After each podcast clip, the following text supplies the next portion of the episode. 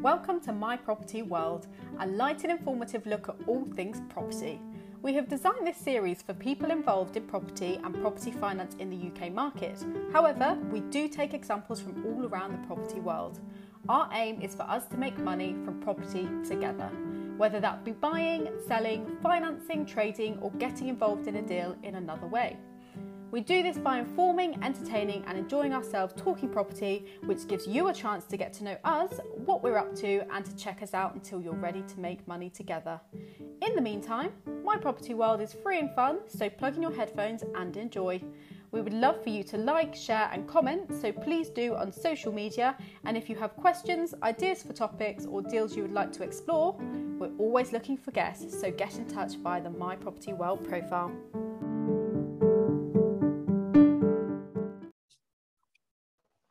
This meeting is being recorded. Hello and welcome to another episode of My Property World. I'm Will Mallard, delighted to be joined by Biro Dhillon. Great to have you on the show, Biro. Lovely to be here, Will. Thanks for having me on. So, uh, Biro uh, is a, a qualified solicitor um, practicing in Solihull um, and uh, is, is a successful property investor, uh, has a, a growing portfolio of um, mainly um, West Midland and, and, and surrounding districts uh, properties, and we're going to be talking about her um, her background and how she got into property and, and what she's up to at the moment. Um, we met through the Partners in Property uh, network.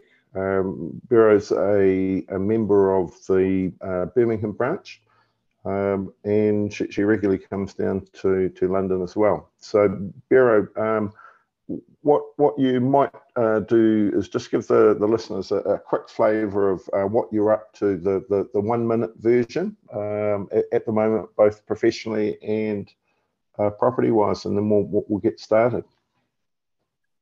Okay, I'm a consultant solicitor in the private client field, we call it as a heading, which covers um, probate, wills, lasting powers of attorney and trusts for the individual person. Um, so I'll work on a consultancy basis through an umbrella firm.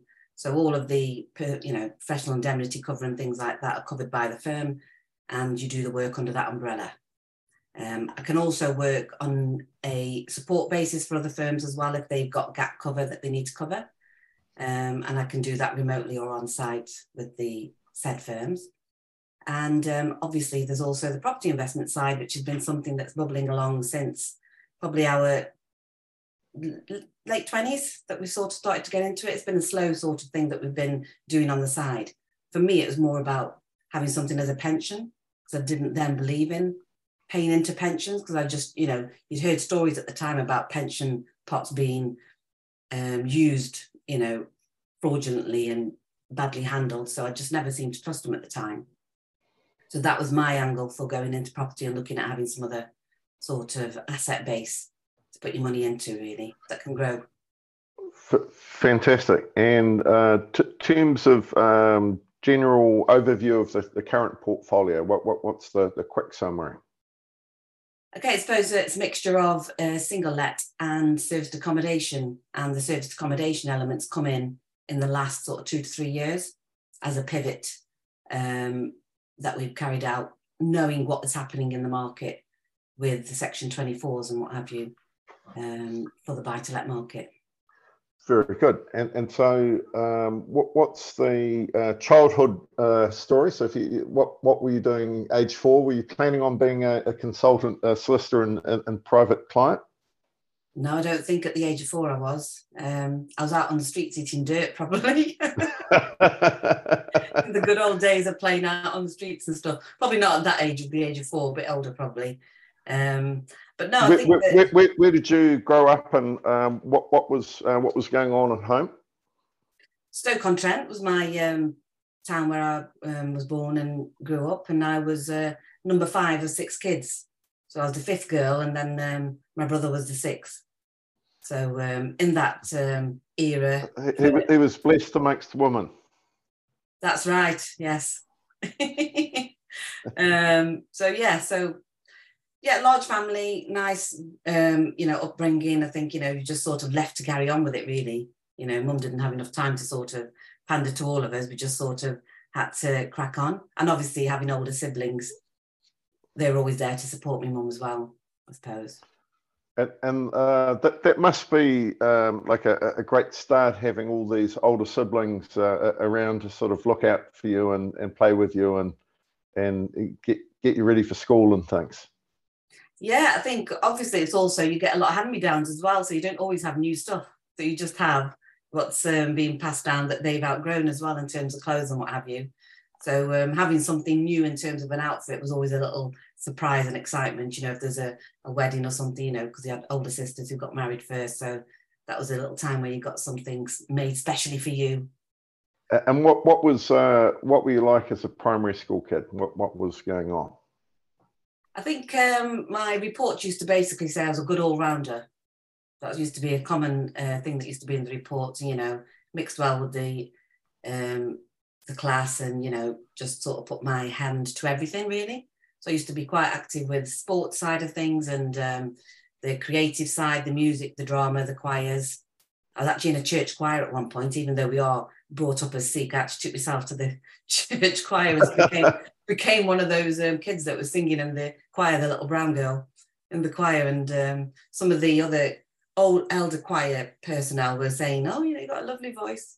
They used to say that to me, but then we moved house away from that uh, school because it was a, a Christian school I went to, actually, Church of England. So they had a church attached to it.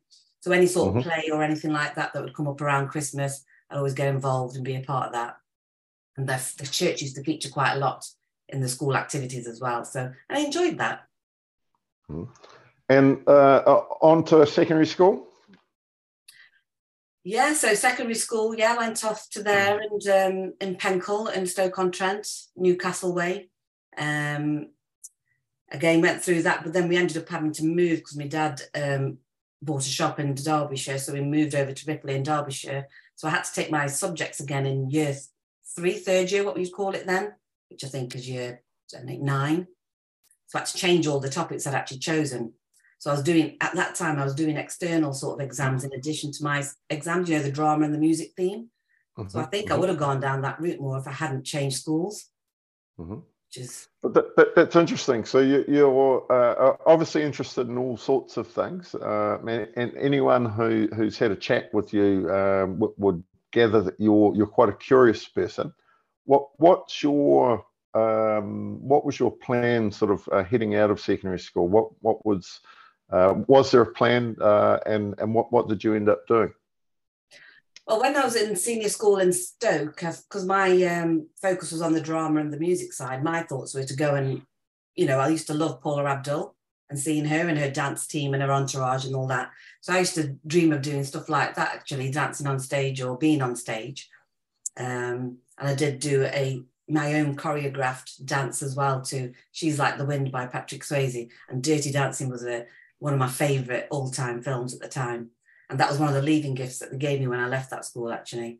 Um, so then it all changed because the topics changed. My subjects had to change, except for drama. I carried on with drama. Um, so when I left school in Derbyshire, it was in there that I sort of took myself in the little careers hub and was looking through the books of careers that you can do, and things like probation officer and mm-hmm. uh, barrister and lawyer sort of came up as potential. And social worker was one that actually that I quite liked the sound of. Um, and, and what was the appeal about uh, these? I think helping people. The idea that you're helping people out who can't help themselves. I suppose that was the focus there, being of help to others. Right, uh, and uh, that, that's quite a, a mature sort of attitude for a teenager as well. So uh, re- recognising what you're about and what's important to you. Yeah, I think at the time, because um, when we were in this shop, there was a neighbouring shop, and this actually brings a property thing into it, but I wasn't looking at it at the time. And he was meant to be a news agent, so my dad was a general, um, you know, off-licence general store. And obviously with these shops, when they were set up, they had restrictive covenants in them that you can only do this type of uh, business, you can only do this type of business, so they didn't sort of compete. And the guy next door in the newsagent, he started to sell stuff, which was groceries, so starting to affect my dad's business. So I remember at the time, I was probably about fifteen or sixteen when it was going on, and I remember him having a court case about trying to get this to be stopped, um, and I just found that time, you know, it was quite a stressful time for him, and he was And I don't know whether the, the lawyers weren't very good at the time, but I don't think it worked out for him for whatever reason. I didn't know the detail. But I just thought that, you know, it's very unjust how that had happened, how someone just decided to, you know, flout the laws and decide to do what they want in terms of selling something else that they shouldn't have been doing. Some might see it as being, you know, being proactive in a, a market that's competitive. But um, I think, yeah, that's probably something as well about going into the law and helping people out and trying to put things right where people do. And, and the, um, I think it's quite a, a interesting area property-wise, because you, um, you know, what, what the uh, barriers to entry are, uh, as part of the value um, of of what, what you're owning. And, and, and that can be uh, either something that's in the lease agreements, or it could be something that's um, given to you uh, by the local authority, or indeed uh, government led legislation that affects the, the property and what you can do with it, and, and, and therefore what the value of it is. Because land has no inherent value generally, unless you're a farmer.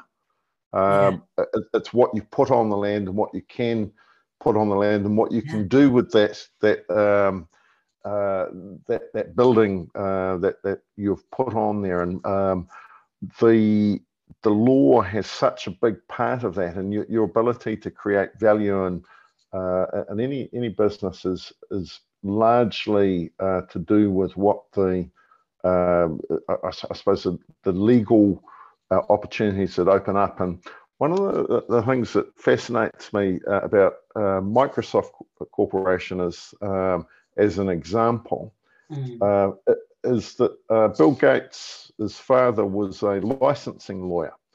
Um, and if you look at what is the value of Microsoft revolve around, it's the contractual value of the software. People people think of them as, you know, um, as a software company primarily, but yeah. they're actually an intellectual property company. Yeah, he is big on that, isn't he? Patents and what have you. Um, now, um, so, so go, going back to um, making the decision, so you, you, you're looking at uh, social work, probation officer, barrister, solicitor. Uh, you're, you started to get um, a, a little bit uh, motivated based on Uh, based on your, your father's experience with the, the, the covenant and, and the, the court case around it. Um, what what made uh, what what was the you know what what swayed it one way or another? Well, after the uh, school, I went to Dar- a college in Derby and studied A-level law, sociology, and psychology. And we had an amazing lecturer in law. He's he's great, Clive Topley, um, and he was just you know this. Um, red haired, really tight, curly haired, stringy guy, really tall and really into his um, cycling. And he'd actually lecture in like his um, his legging type of trousers. What he'd do is um, cycling and then just like, you know, a T-shirt. But he was so funny and so engaging in the way he taught the law. He just made it really interesting. And um, law was one of the ones that got the A in, and I really enjoyed it. So I think that was my sort of cementing of I'd like to go into law after doing the A-levels, I think, after that. So, yeah, I studied. Um, I then applied for L L B in Leicester at De Montfort Uni to do the L L B law, and um, really enjoyed that as well during that three years. And then, obviously, I was in that flow then of like, right, I want to now focus on going down that route of securing a training contract to then be able to train, to then qualify. But they weren't easy to come, and they still aren't. You know, they're very difficult to get hold of. So obviously after law degree, I didn't make hundreds of applications like some people do for training contracts. I then went into work with a bank for a short while, for about eighteen months, because um, I was finding it so tough to try and just get into the legal world. But then a paralegal role came about in, in Birmingham, so I went and did that initially to get my foot in the door. And um, that turned into a training contract itself. That was a sole practitioner firm. So then another role came up with the firm that I ended up training with in the end. Um, and that was a firm in Solihull. And um, I w- would have meant me leaving the training contract, which would have guaranteed me to qualify, going back into a paralegal role, and then trying my um, look at basically getting a training contract with them. So I did that. So I stepped away from that training contract, went to work because it was a bigger firm. I saw more opportunity. They were covered a larger area of work. whereas the firm I was with, he was purely personal injury, matrimonial and conveyancing. This firm did the uh, and I, I think that's um, that's a fantastic sort of um, route to it, because um, it, anyone who uh, has worked as a paralegal before going into a training contract, uh, in general, they've got a, a much stronger administrative discipline. They understand, uh, you know, the, the importance of managing documentation as opposed to just uh, the actual drafting process and Uh, yeah. the intellectualising of, of of the the matter they're handling, um, and I, I think it should be compulsory for for solicitors personally, because uh, a, a lot of the time delays in uh, in, in conveyancing, for example, uh, come down to solicitors not being on top of the documentation themselves. Yeah. Uh, they very rarely would admit this, but um, in my experience, like. Uh, solicitors that have worked as paralegals or in, um, in, in uh, law clerking type roles before mm. uh, a, a actually qualifying or, or going into a training contract do much better because they're organised. Yeah, this is it. I mean, then that was totally different as well. Now you've got more technology that can help you, with some firms who are more ahead on technology basis. And, um, you know, I think at that time, it's, I think email was a new thing. I think back then, when um, in sort of the late nineties, when uh, email came about, didn't it? Mm-hmm, Even mm-hmm. that in itself was a big, um, oh my gosh, you don't have to do everything by paper. And and uh, what, what else happened um, with the move down to Birmingham? Um, well, the Birmingham came about um, because after my three years in Leicester, I decided to do the postgraduate in Birmingham. It was the same course being run by De Montfort, but at University of Birmingham. And um, I thought, we'll have a change now, just go over there. And one of my friends who was on the course, she was living in Leicester, and she was like, well, I fancy going to Birmingham, I want to live out now. So I thought, okay, then I'll go along to Birmingham. It's a bigger city. Let's just see what's going on there. And so we did, and obviously the University of Birmingham's a lovely campus as well. Um, and then did mm-hmm. the postgraduate there, which is obviously the, the precursor to getting your training contract. And it was obviously mm-hmm. after being in Birmingham that I did get that role ultimately to qualify with the firm, which was actually in Bristol. So that took us to Bristol after. So um, Cam was dragged down to Bristol to leave his job here. And to Cam, come Cam, Cam being your, your husband, um, how did you guys meet? And, um, and you, you obviously fast forward, you're happily married for a number of years, and, um, and Partners in Property uh, as well. Yeah, um, we were introduced through family actually. So um, my dad, obviously having these five daughters, was very keen to make sure that he was going to see them on their merry way and uh, be betrothed at some point. So um, some of the older sisters had probably had some more of a more strict arranged marriage. This was more looser when it came to myself. It was more of an introduction. I'd made it clear to me parents that I'm not going to be sort of um, pressured into anything. It's going to be my choice. So it was quite a, a relaxed um, meeting initially. You know, families were there and chatting away, and we went and chatted separately. And then we had a subsequent meeting, and then meetings on our own. And then, um, yeah, we have the support of the family already, I suppose, in these situations. You've already got a meeting of the minds of the family. And then mm-hmm. um, it's whether you two, you know, make a match for each other or not. Mm-hmm. And you, it's clear you've hit it off anyway. So, uh, uh, so how far into it are you now? Well, it was nineteen ninety-nine. We got married, actually, yeah. So it's... Um, that we're coming up to um, tw- twenty-four years in October. Oh, fantastic. Um, yeah. Something to look forward to. So um, at what point was property starting to enter the um, your, your mind uh, as a um, as a trainee? Like like where, uh, like what were your ambitions? Yeah, well, obviously, that move and making the move down to Bristol, in hindsight, I think we should have, we were thinking about, oh, can we keep our property in Birmingham and then rent that out and then move to Bristol? I think we weren't clued up or anything then. Um, we, we didn't realise we could have refinanced out of our house at the time, used that towards a deposit. We were thinking, oh, you know, how much can we afford without doing that?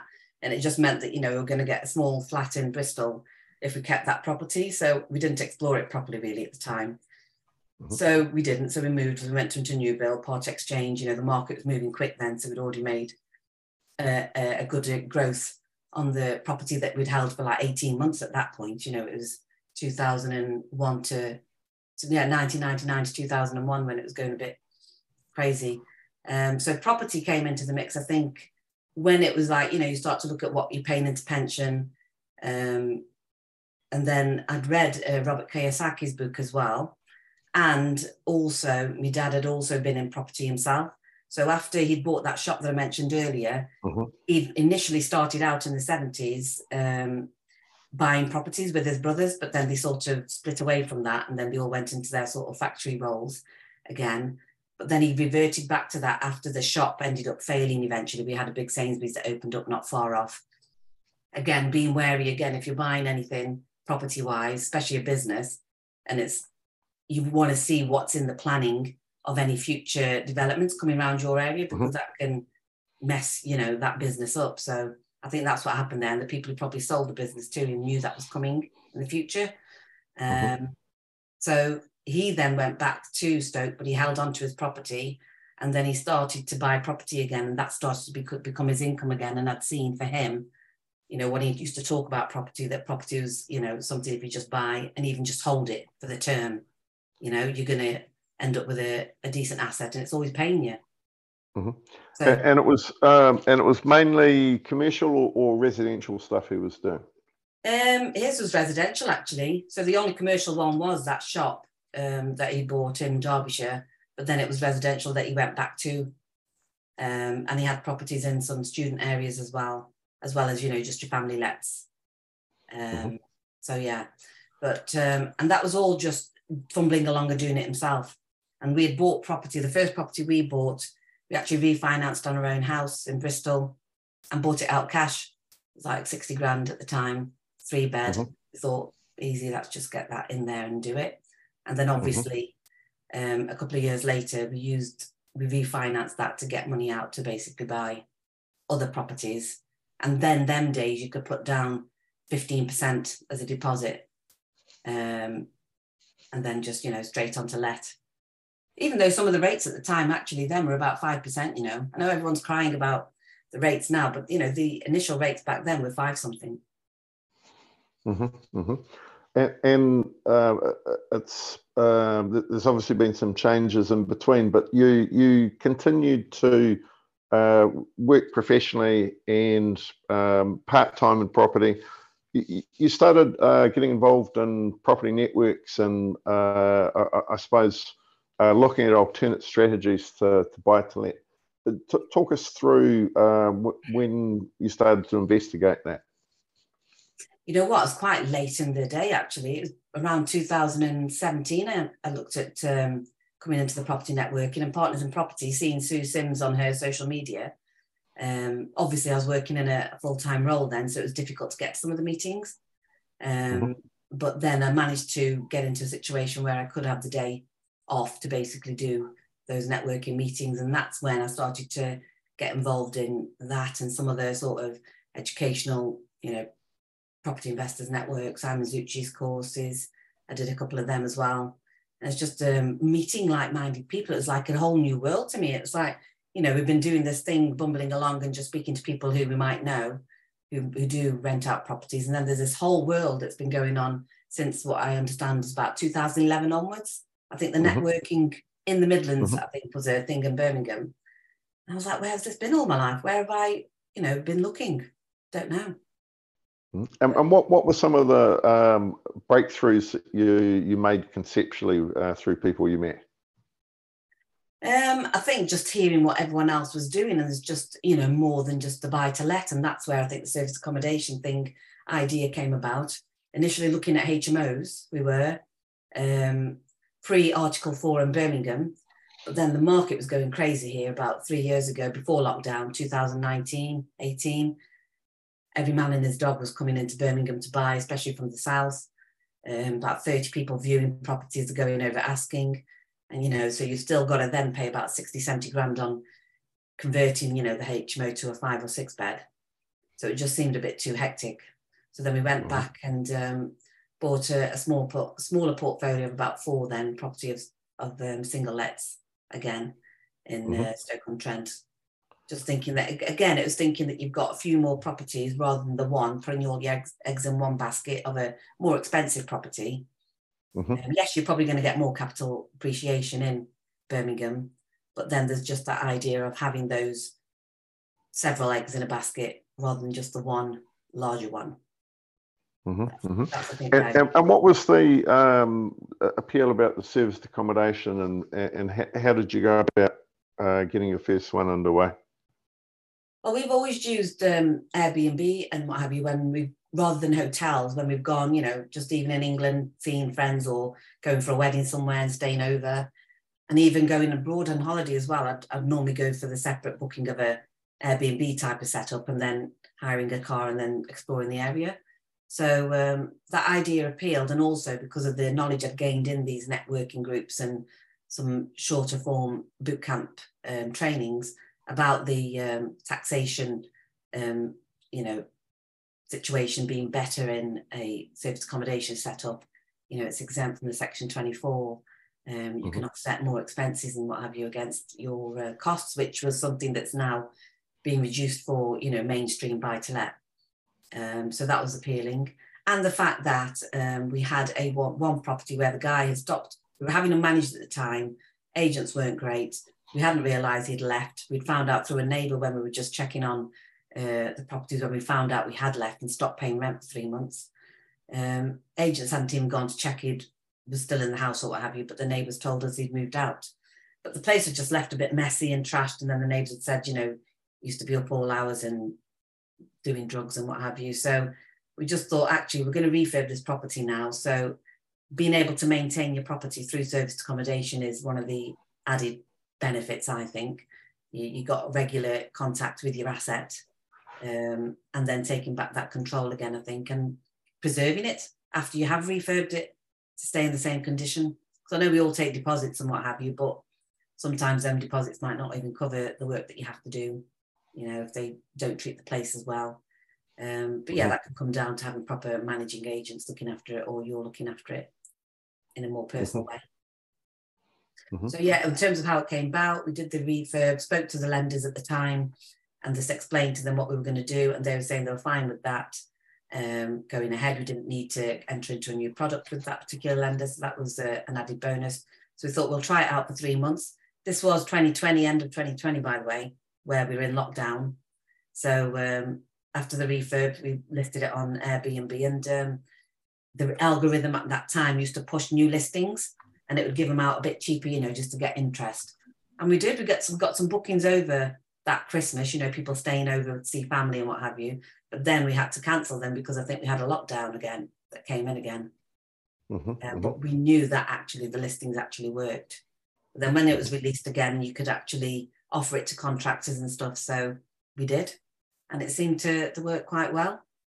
So um, and, and having uh, having that support of a, um, a, a couple of networks uh, of people who were out there doing this previously, um, did, did that give you a bit of a comfort factor? Oh, definitely. You're speaking to people who are already doing it. You get some ideas off them. You do your own research as well. Um, and you can only really understand it when you do it yourself with anything, I think. You know, you can do all the reading in the world, but until you've actually done it physically, practically, and we were doing everything ourselves first. We actually cleaned it. We cleaned all the linen and everything, washing that, drying it. And gosh, that was a, you know, traveling up and down the M six to get that done, just to see what was involved before we outsourced it. So we could see how long it is actually taking.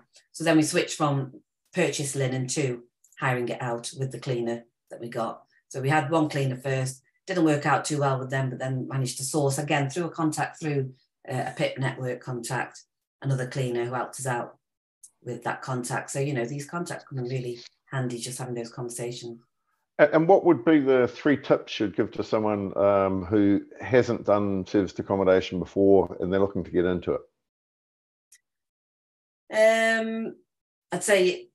know your area, which I did in this situation anyway. I could see that, um, you know, check local hotels in terms of the car parks, what sort of vehicles are there. There are lots of vans if you're looking for contractors. Um, the area we've got also has some leisure, but it just tends to be that more contractors tend to book. So I think find an area that has a bit of both, con you know, ability for contractors to be there and leisure. So it's year round, hopefully. Um, and then getting a very good cleaner is key for your serviced accommodation, because without your cleaner cleaning being on top, you're going to get you know, not good reviews. So you don't want to have that because your reviews boost you on the platforms.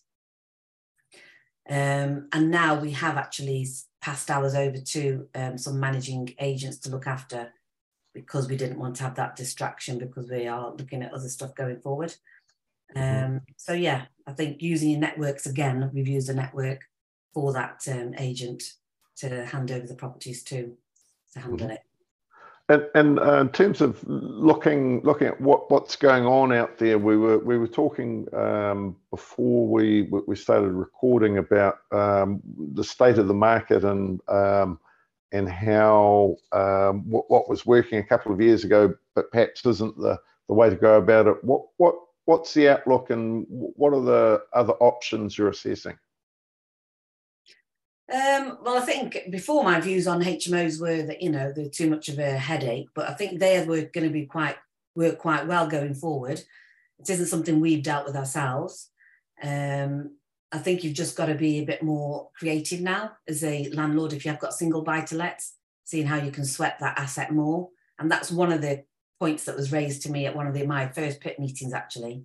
It was Fiona Tolbert, and she was on the panel at the time. And she said, look, what you, if you can sweat your existing assets before you buy further properties, um, which I think you need to look at in this type of market. And, um, you know, if it's not working, then you maybe need to look at thinking if it needs to be sold, if it's not a property that's going to work in any other pivoting situation, to mm-hmm. be able to mm-hmm. look at selling it and maybe put it into something that can work better. Mm-hmm. It- In um, terms of the uh, options, so you're looking at H M Os, uh, other other categories that you're assessing at the moment? Um, I'm sort of keeping an eye out at commercial properties, because um, with the service accommodation thing, I think it would be useful to be able to convert an existing commercial property into residential. You haven't got as many people looking at that as you have in terms of a normal residential market. You know, you're then competing with people who are looking to buy the house themselves, as well as investors, whereas commercial property, you're probably just up against investors um, and not the, the general market who's looking for property. So I think commercial property is one to look out for in this type of market now, where office spaces are being kept empty and, you know, not being filled by some businesses as they were before. And so... Um...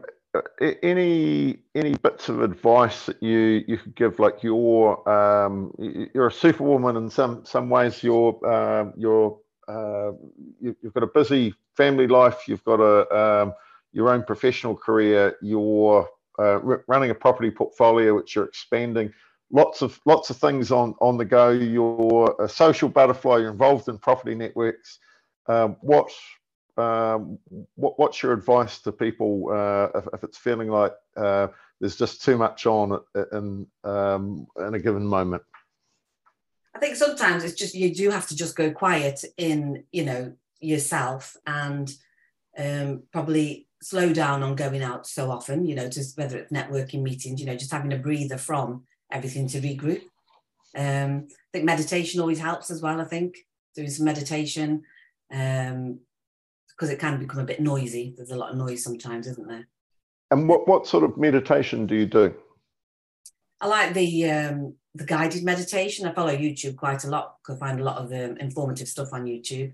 So I'll read the guided meditation where, you know, they might be on a video format, and then just absorbing, you know, ten minutes, fifteen minutes, nothing too lengthy, or just those that you put on the headphones um, and listening to it, you know, um, any type of meditation, if you just put it in as a search um engine, you know, word, and then just something that resonates with you in terms of the voice and the tone and what's being said, in terms mm-hmm. of positive affirmations and just clearing your mind.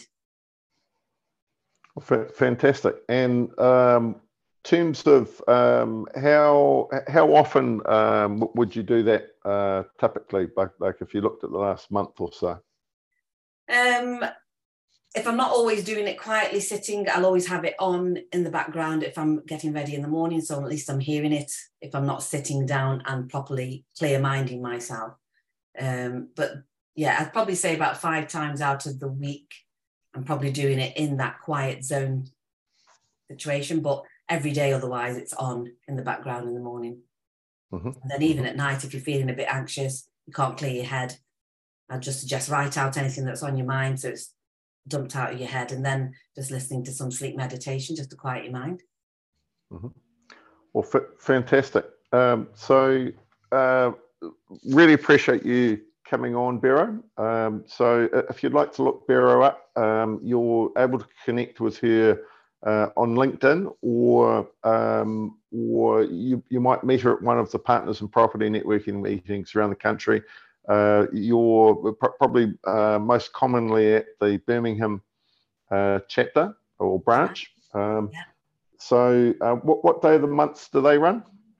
They're always the first Friday of the month, which is an easy one to remember, but except for next month, I think it's on a Wednesday because we've got the Easter holidays and the Good Friday on the sixth, so it's on the third of April. Okay, but uh, otherwise the, uh, the the first Friday of the month. So, that's right. Uh, that's fantastic. So, uh, Biro Dhillon, great to have you on. I'm Will Mallard. This is My Property World. Thank you. Thank you. Thanks for having me.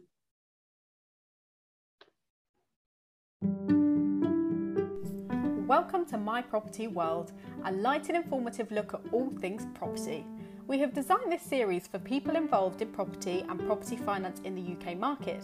However, we do take examples from all around the property world. Our aim is for us to make money from property together, whether that be buying, selling, financing, trading, or getting involved in a deal in another way. We do this by informing, entertaining and enjoying ourselves talking property, which gives you a chance to get to know us, what we're up to and to check us out until you're ready to make money together. In the meantime, My Property World is free and fun, so plug in your headphones and enjoy.